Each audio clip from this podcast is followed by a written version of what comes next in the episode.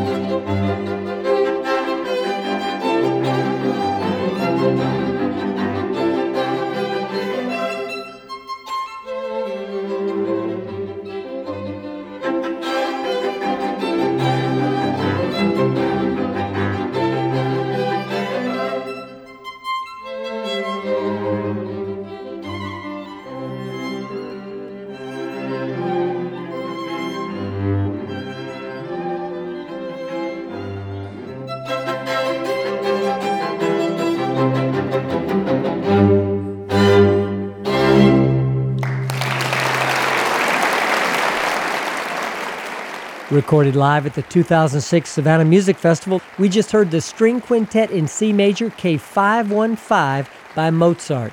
Violinist Daniel Hope and Benny Kim, violist Michael Tree and Philip Dukes, and cellist Josephine Knight were the performers. And that brings us to the end of another edition of the Savannah Music Festival Live. The program was written by yours truly and produced by Ryan McMakin. The concert recording was engineered by Rich Mays of Sonari Recordings. You can hear this program again online at savannahmusicfestival.org. I'm Rob Gibson. Thanks for joining us, and tune in again next week for another edition of the Savannah Music Festival Live.